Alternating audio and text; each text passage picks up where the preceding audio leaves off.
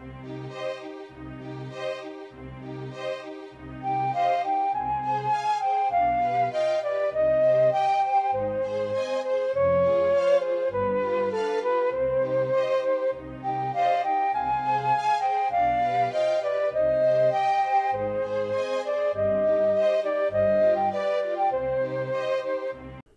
to the Catholic Economics Podcast.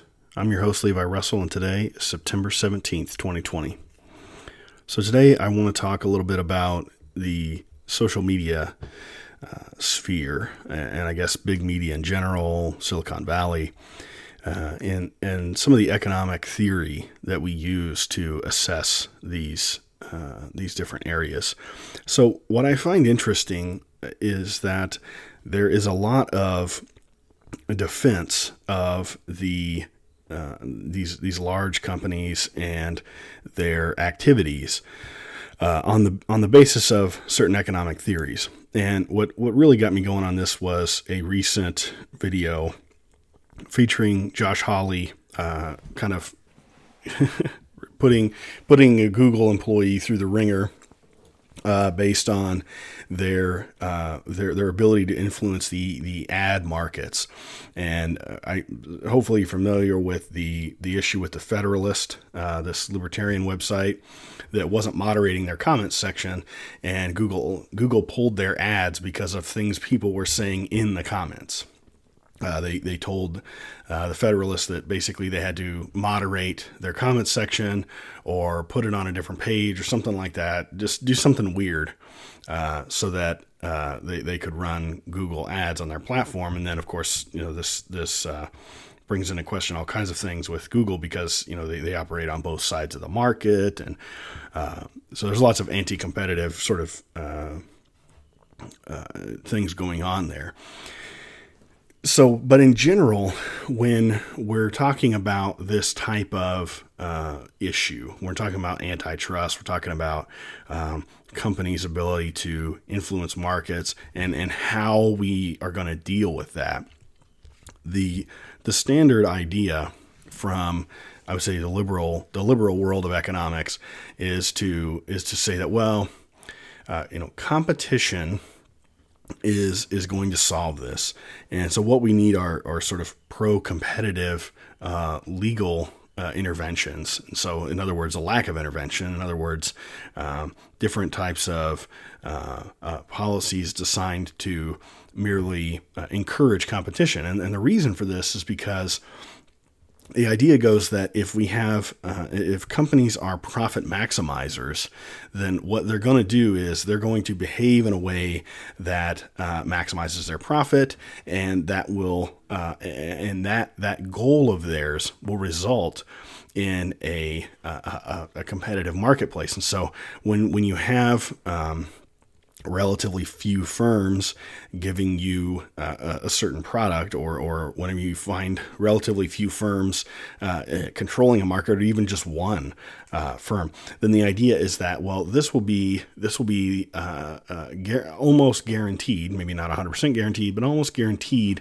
to be uh, because that firm is just so good at producing the uh, the product that uh, the public um, has basically chosen them as the only one, or or chosen a few of them as the only ones. And so this again, this rests on this idea of profit maximization. Uh, that's that's what the fundamental model is built on. And I think I think the problem with this uh, is that in in even if we take that particular thing as true, right? So just assume the framework, assume that um, that that profit maximization in a competitive market will lead to uh, the appropriate number of firms, uh, and those firms will be at the mercy of the uh, the, the customer. Okay, uh, so consumer sovereignty and this this type of philosophical stuff. So assume that's true. Uh, so the question then I think that we need to ask is: Are these companies um, are, are these companies actually profit maximizers? And I would say that that's probably not the case. And and and I think there's very good reason to believe this. The these companies are uh, they are so there's a point where a company is so profitable that um, they they sort of turn to other goals. And I think there's plenty of examples that, that make this point. So the these firms have, and again, you know, probably through the the lack of wisdom of uh, of the government. I'm gonna I'm gonna put up a video. Uh, it's a rather long discussion but it includes Luigi Zingales, and I think he, he makes some really good points in this uh, kind of debate slash discussion um, about uh, the way property rights have worked in the digital world and the the somewhat poor decisions of these regulators at the behest of some of these companies. So obviously, in some cases, uh, you know, we, we do have issues with the government get just sort of having bad policy and that are exacerbating these issues. But I think even uh, in the absence of that, uh, and and I think we have some issues here uh, that are are creating significant problems. So, for instance, and just it's it's good to give an example here. So we have uh, lately the social media uh, is really concerned about quote unquote the uh, integrity of elections. Okay. And so, anytime, uh, for instance, on Facebook, anytime, and they're really crazy about this, anytime you post something that is not uh, that is not uh, uh, sort of respectful of the standard narrative, uh, then your your post gets crawled by this uh, this algorithm, and they they I guess manually to an extent, right? They, they create these fact checks. Okay, so so Facebook has this list of fact checkers, and the the fact checkers are going to make sure that the memes and the the the things you say on Facebook are not uh, inaccurate, because of course we can't have inaccurate things being said on Facebook. We have to have accurate things being said on there, and this of course this is this comes about uh, partly by the the whole uh, like Snopes treating the Babylon Bee as if it's, uh, you know, intending to be a legitimate news outlet and all this sort of thing. But w- what's interesting here is that Facebook is so Facebook will tell you, okay, your your post is wrong. So we've added some kind of clarification. We've added a fact check, and, and in more extreme cases, they'll just flat out take it down, or they'll ban you, or they'll give you a timeout. They'll suspend your account for a certain period of time, uh, and so sometimes it's it's a pretty significant thing. And this is what Zingales talks about in uh, in that debate, which I which I think you should watch. It's about an hour, about an hour, hour and a half long with all the Q and A, uh, but it's really good and totally worth it in my mind.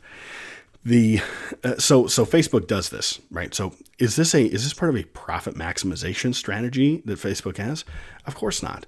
Uh, Facebook wants to influence uh, the discussion. They want to influence debate. And so even before this big push with all this fact checking stuff, uh, they you know, they they would go through and and uh, remove content and stuff like that um, that supposedly was uh, you know not legitimate. And Mark Zuckerberg, the CEO of, of Facebook, um, came out recently and said that uh, you know they're very concerned about elections, and, and we just we need to make sure that uh, you know even if the uh, the initial vote count is wrong, we need to or, or you know if, even if the initial vote count um, is is uh, indicative one direction, we need to wait and make sure that they count everything. And it's like mean, are you are you are you operating on behalf of the Democratic Party? I mean, it's so ridiculous. Um, we saw this with Google. I mean, they had they had this big um, this big pity session after Trump was elected, and then uh, I think it was Breitbart that leaked it out, and you could just see all these engineers and all these Google people just absolutely crying about uh, Trump being elected. And, and in that discussion, in that little struggle session they had, they talked about the fact that they were going to uh, try to make sure that this didn't happen again. They were going to promote election integrity, right? Which is just their euphemism for, uh, you know, sort of illegally impacting elections. Uh, you look at YouTube and their censorship. So YouTube, uh, I, I, think I think they will censor left wing accounts sometimes, and, and sometimes they're just really haphazard with the stuff they take down. But there certainly is a an attempt by YouTube to silence uh, right wing dissent from the narrative, uh, and and and this is uh, something that they do uh, almost like a almost as a hobby Uh, and it's not, again, there's no push by regulators. In fact, the, the, push by regulators is the other direction. The push by regulators is to say, look, uh, if you're going to, well, I'll, I'll get to that here in a minute. But what what YouTube does is they will they will uh, ban you. They'll remove channels. They've removed all kinds of people's channels. They, they took away uh, uh, Dr. E. Michael Jones' channel um, and, and many, many others. And, and I know uh, YouTubers who are really nervous about their monetization going away because they they say things that the platform doesn't like. And and in every case, the things that they say that the platform doesn't like are always stuff that leans our direction against the sort of prog liberal narrative. And so, so what's going on here? Well, YouTube itself, as a subsidiary, as a subsidiary of Google, uh, it, it, it pulls in a lot of ad revenue. Okay, and the primary way it does this is through just silly videos, right? Like people skateboarding or, uh, you know, little kids watching, you know, PewDiePie play video games or something, right? That's how they make money and the the the news or the commentary sphere of YouTube, while it might seem large to a, a lot of us who are really interested in that stuff, is it's relatively small. Uh, because uh, compared to all this other just sort of like you know neutral non-political uh, you know just having fun type of content. And the, the issue with this is that uh, what, what that allows them to do is essentially to uh, uh, take the profit from the silly, you know, whatever videos, the fun stuff, and essentially cross subsidize a different division of their business that allows them to censor and spend a lot of time and managerial energy um, and money on censoring the uh, the political side. So this is not profit maximization, right? Profit maximization would have them treating all the content roughly the same. They wouldn't care what you said. They just they would they would put ads if you may if you met the hurdles. And I think the hurdles are like I don't know, you have to have like a thousand subscribers and you have to have four thousand hours of public watch content. Right. That so the point is they're just trying to make sure your channel is going to be productive enough for them to bother to put ads on it. Um, and so the issue is that this is obviously not profit maximization in the case of YouTube. What they're doing is they're cross subsidizing their political agenda with uh, profits, uh, obscene profits, ridiculous profits from uh, this other sort of normal content. And so there's a real challenge here because this this is not a profit maximizing behavior. This is not um, some kind of consumer mindset. And when we do have alternatives, there are all there are alternatives. But this is another thing that the social media companies do, which again does not comport with uh, consumer sovereignty, uh, uh profit, profit maximization, etc it is a, an obvious attempt for them to influence uh, policy and to maintain their grip. So, uh, in the little debate discussion that I that I'm going to link to here in a, here in a bit, or here the, here in the the show notes. Uh, I actually asked a question of the people on the stage, and I, specifically I asked Jim Pethokoukis uh, about the, the, this whole idea that there are going to be all these alternatives, right? That oh, we just haven't, we just gotta wait. You know, it's sort of like the build your own YouTube, you know, Ben Shapiro nonsense, right? We'll, we'll, we're just gotta wait for someone else to come up with this alternative that's going to be so much better. Blah blah blah. And I mentioned to him, I was like, look, we we have had people try this. You know, Gab was fairly successful. Still, maybe is. I mean, they're still operating. Um, you know, people are on there. They've had to they've had to do all kinds of stuff just to barely stay alive. Um, and, and and what I told them was like, look, what happens is the the media and of course encouraged by these large businesses and amplified by uh, YouTube and Twitter and all this stuff, just absolutely shriek uh, you know, Nazi, Nazi, Nazi at everyone who dares to try to create an alternative platform who isn't already bought in on this sort of, you know, Silicon Valley consensus about political reality. And so you have you have alternatives like BitChute and Gab that that will try to uh, uh, provide this alternative. But now, of course, what happens whenever they provide this alternative is the the the most censored voices come first, right, to those platforms, and that gives the media a lot of ammunition to tell normal people that they should be really scared of Gab and they should be really scared uh, of of these other companies uh, that that that and BitChute that, that attempt to make a go of of providing an alternative. And of course, people like Shapiro, etc., all just parrot the talking points, right? Oh, they're just full of Nazis. Oh, they're all evil. Blah blah blah. Uh, and so it, it could be the case that uh, you know Pethokoukis might have a point about this whole idea of um, you know providing an alternative if if the if those companies were not committed to some kind of political uh, political chicanery, right? The reality is because there is this political nonsense that uh, that uh, YouTube and all these other ones are committed to, they will they will never let uh, organizations like Gab and BitChute um, go without a massive amount of opposition. And so again, this is not competitive. This is not a competitive environment, right? This is um, this is a, a, a political goal uh, that they're and they're using politics to um, uh, to to uh, and they're and they're colluding with the media, okay, to get their um, to shut down competitors. So it's pretty obvious. And uh, so I'm going to talk about Section 230 here in just a second. But first, uh, I want to talk about today's sponsor. So, one of the main themes of this show is supporting Catholic businesses. And thanks to cabinrugs.com, you can do that while making your living room a more comfy place to be. Cabin rugs are manufactured right here in the U.S., which means they're helping to create jobs here at home and they're producing a high quality product. Cabin Rugs is home to the largest collection of cabin, Native American, and Mesa inspired rugs online. They have rugs runners and even large area rugs. Join me in supporting this fantastic Catholic business. Log on to cabinrugs.com to browse their collection today. So, I think one of the things that would solve some of this is this whole idea of the, the of rescinding uh, Section 230, and there's basically Section 230 allows uh, these these companies, these social media companies, to have the best of both worlds.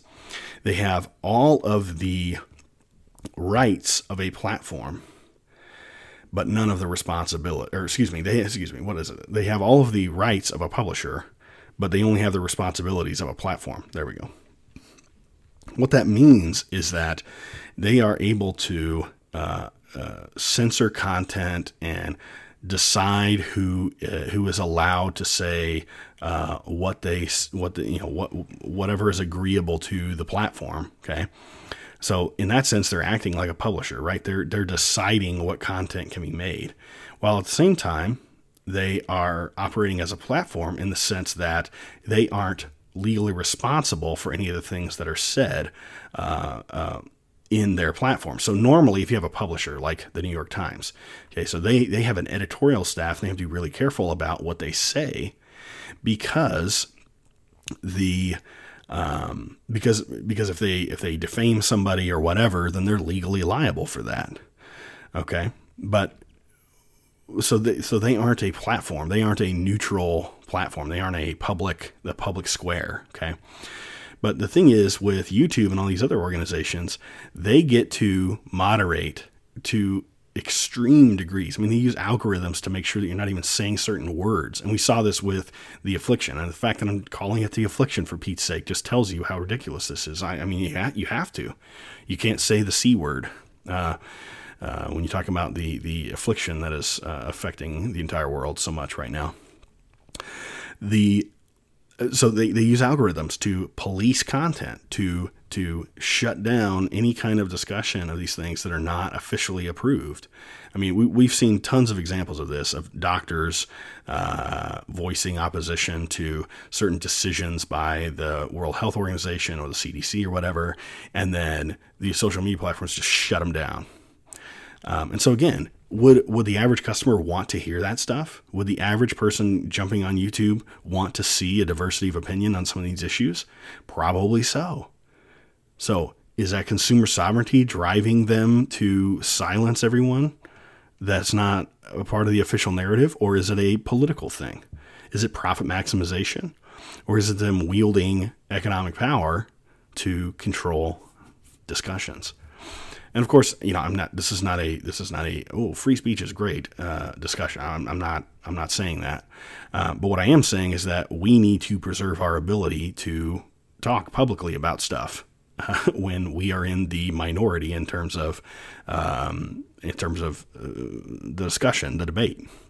So, um, in that case, in this case, we need to be able to say the things that we want to say. And the fact that these people are keeping us from doing so calls for a policy response. It calls for guys like Josh Hawley, uh, senators like Josh Hawley, coming out and opposing Google and uh, it calls for uh, the initiation of antitrust action against them uh, and, and that sort of thing. It's the only way that we're going to be able to, uh, you know, sort of normalize the types of ideas that uh, we have.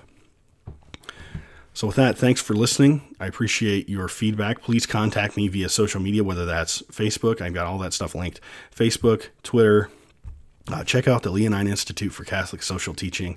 We just put out our first issue of the magazine a couple of weeks ago, and I'd really be happy if you would download that. It's free. It's a, it's a PDF, and um, if you want to contribute, I've got some donation goals up there. That uh, if we if we are able to crowdfund this thing into a uh, paper magazine or at least into an EPUB where you can read it on your phone or on your reader uh, more easily, uh, I'd love to do that, but I, I, I've got to have the funds to do it. So please check out that uh, that crowdfund page on uh, the institute's website. If you'd like to support this show, uh, you can check out Patreon or Subscribestar links in the description. Uh, if you're on the uh, Anchor app, you can also click to support there, and uh, in the show notes of any other audio platform, there's there's a, a button to support. So, thanks again and I appreciate all of your interest in this. Hit me up on social media if you want to talk about stuff. My DMs are open on Twitter. Have a great week.